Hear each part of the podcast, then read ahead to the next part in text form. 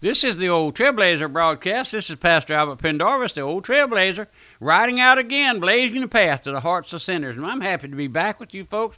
And I want to mention before we get started that I appreciate every one of you who has written or emailed me or called me and uh, wanting us to stay on the station to where you live.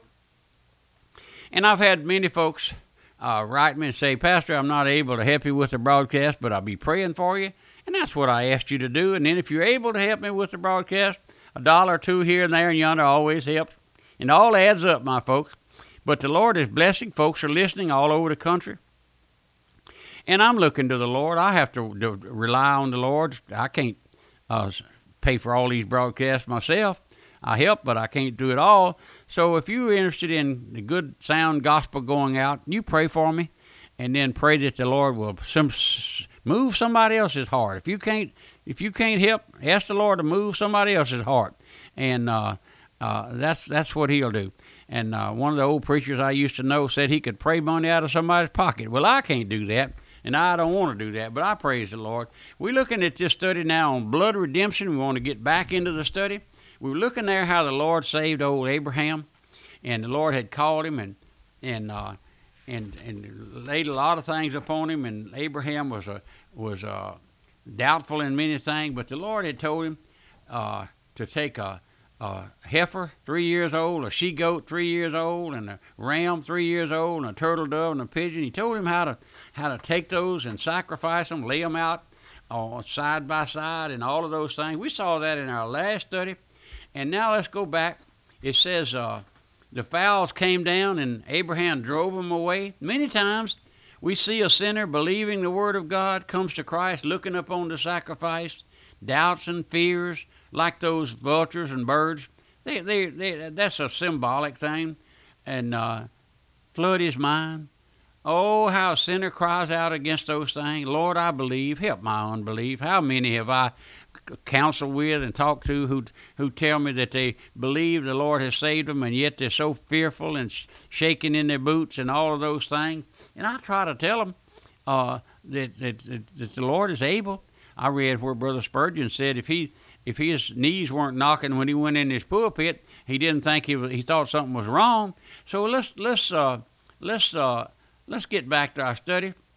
Uh, before the Lord could give Abraham the assurance, he had to see himself as he was. It says when the sun was going down, a deep sleep fell upon Abram and lo, and horror of the great darkness fell upon him. Abraham was made to see his totally depraved condition, his utter helplessness, his utter hopelessness. And there, with the evening sun casting his fading beams upon him, a deep sleep fell upon him. He saw the awfulness of his own condition. Abraham saw how hopeless and helpless he was outside of Jehovah. Have, have, believer, have you ever been there? Do you see how helpless you are? I know that we have a religious world today that's uh, that's gone off on some kind of cockeyed ideas that man is all these things. But every poor soul who ever gets saved sees himself as hopeless and helpless apart from the grace of God. It's all of grace, my friend. I must I'm tell you oftentimes how that I believe strongly in the providence of God. It is all of the providence of God. And then Jehovah said unto Abraham, Know of a surety. Oh, listen, know of a surety. The Lord God was talking to Abraham here on the basis of that covenant, on the basis of his promise, based upon the blood covenant. Let me tell you something, friend. Salvation and the assurance of salvation go together. They rise and fall together. Now, hold your seat. Uh, old Trailblazer used to say we're going to jump a creek. There's no such a thing as an individual being saved and not knowing it. Surely doubts and fears come, but salvation is a crisis in each individual's life who gets saved, regardless of how young or how old. This doctrine that's being taught today, the great multitudes of our people are saved, but they don't know it, they have no assurance, It's, uh, is just not taught in God's Word. Let me say again salvation and assurance go together. They rise or fall. You hear folks say, Well, I think I'm saved. I hope I'm saved. I believe. I just don't have any assurance. My friend, it's not assurance that you need, it's salvation. It's Christ. You may be lost and not know it, but you cannot be saved and not know it. So Jehovah God said to Abraham, Know of a surety. Then he goes on to tell him that his seed would be strangers in a land that was not theirs, and that they would be afflicted for 400 years, but in the fourth generation they would come back to this land. When he had spoken these words of prophecy to Abraham, the 17th verse says there, And it came to pass. Don't you like those verses where it came to pass? The Lord brought it to pass. And it came to pass that when the sun went down, it was dark, and behold, a smoking furnace and a burning lamp passed between those pieces. As God draws every sinner to him, he speaks the words of assurance. He burns those promises of the heart of the sinner in the heart of a sinner and never gets away from them. Have you ever have you ever taken your Bible and searched the promises of God, my friend? Have you ever done that? If you're not, if you hadn't, you're just missing the blessing. We have a book here by Brother Lockyer, All the Promises of God. You write me or call me, I'll quote you a price on it. And I tell you one thing, this man, Mr. Lockyer, he has a series of books on all the promises, all the prophets, all the prayers, all the blessings, all the miracles, all series they call it. And we have them here in the bookstore. But uh, that one on all the promises is worth no telling what it would be worth to you, my friend. But listen, he burns those things into that heart. God the Father was manifested to him, to Abraham, as a smoking furnace, as a God of judgment. And I want to tell you, every sinner who ever gets saved never gets away from the fact that God is a God of judgment, a God of wrath. And he could send you to hell if he chooses to. Now I know we have this mistaken idea on the surface today, on the on the here everywhere. God loves everybody. Jesus loves everybody. Jesus wouldn't send nobody to hell. But my friend, God hates sin. God is a angry God, angry with you. Listen, listen. Smoke in the scriptures always symbolizes judgment. Those little silk handkerchief preachers that we have on the on the on the scene today, uh, you can call those who believe the gospel. Listen, I believe, I, I believe and know that it's the truth. And I want to tell you that God's word is eternal. You have to come to know the judgment of God before you ever come to know the love of God and come to know Christ. If the individual never comes to see the judgment of God upon his sins, you never come to know the Lord as the love of God and a God of mercy. But God never manifests himself to a sinner as a God of judgment and a God of wrath, but what he follows it with a manifestation of himself as a God of mercy, because following the smoking furnace, a burning lamp passed between those pieces. I wish you could get that picture. The burning lamp refers to Christ as a Redeemer. Here we see judgment and mercy meeting together. I wish you'd go there and read Psalms 85. And it is God the Father who sits in judgment upon sin. It is Christ the Lamb who pays that penalty. What a beautiful picture, my friend. It is a God of wrath who hates sin, but we see God of grace paying the penalty of the sinner's debt. Here, God the Father and God the Son walk between those pieces of sacrifice and seal that covenant. That covenant was made not between God and the sinner, but between God the Father and God the Son for the lost sinner. There the Lord, listen, the foundation of God standeth sure, according to 2 Timothy 2. We find this on Calvary.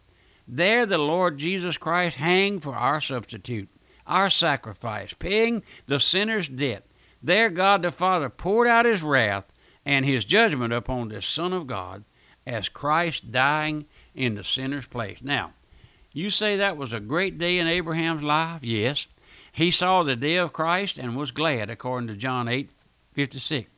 He went back home that night, a saved individual, redeemed by the blood, secured by the blood. He realized another great truth that salvation is of the Lord.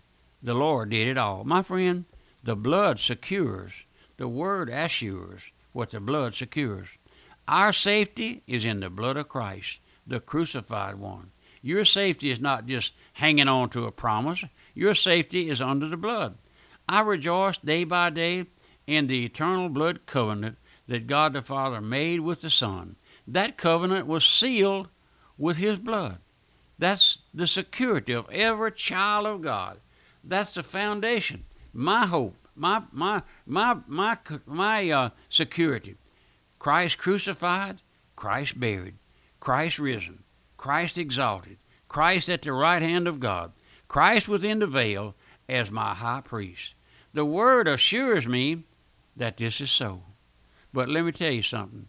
If that blood has not secured your soul in Christ, the word will not assure you that it has. If you do not know Christ as your substitute, as your sin offering, then the word will not assure you of that which you do not have. It will. Our salvation doesn't depend upon what we do, upon any human power, but it depends on the eternal covenant sealed with the blood of Christ made between God the Father, God the Son, and God the Holy Spirit. I, I praise the Lord that my salvation is eternal as Christ is. Would you get that thought? Just as eternal as the Lord is, and just as secure as Christ is. So I asked you, are, are you saved? You, can you say, uh, Thank you, Lord, for saving an old sinner like me? Have you ever just, uh, as it were, met the Lord at the throne of grace as a poor, helpless, lost, undone sinner, as an object of mercy? Oh, my friend, if not, ask the Lord to bring you there at this time. Lord, Lord, Lord, you promised, you promised to save those who would come to you. Lord, here I am, poor old, worthless, hopeless, helpless, nothing, uh, just a, just an old nothing, just an old knot. Yes, right, just an old knot. And uh, Lord, Lord, would you save me? Awaken sinner. Many of you out there have written me and called me and emailed me telling me of your desire to come to the Lord, to be saved. And here I am telling you what to do. Trust the Lord. You, you say, well, I, I can't. Listen, I told a lady one morning, I said, you cross that river bridge out there every morning, and you don't have a doubt in the world it'll hold you up. How much greater is the grace of God? How much greater is the promises of God? We, we're just so we're just so fickle, aren't we? Just we just don't want to trust the Lord. Well, I'm just so afraid. Well, afraid, afraid, and you will wind up in eternity in hell, my friend. The fear of God, oh, my friend, is the beginning of wisdom. But the, the Lord doesn't want you to fear Him, He wants you to trust Him. Can't you just trust the Lord? You most folks tell me they trust me. I tell them I'm not so sure you can. I'll fail you. But the Lord never fails an individual. He never fails to hold His promise true and sure, my friend. His promises will not fail you. Won't you, won't you just ask the Lord to take something home to your heart? The old trailblazer don't know how to preach. I don't know how to preach. I don't know how to do anything. But my friend, my heart is is open and and wide open at this time. And I tell you, oftentimes, big as a pumpkin, I want to see folks saved. Call me and tell me if the Lord has saved you. Call me and tell me if you want to be saved. Remember, the old trailblazers are here every day, Monday through Friday, and I appreciate each one of you helping me. You may not care a thing in the world about the old trailblazer, but I'm concerned about your soul, my friend. I am. I'm grieved over your soul if you're not saved. And I know the masses out there are not saved. But would you call me and let me hear from you? Remember my mailing address, the old Trailblazer? Post Office Box 1810, Walker, Louisiana 70785.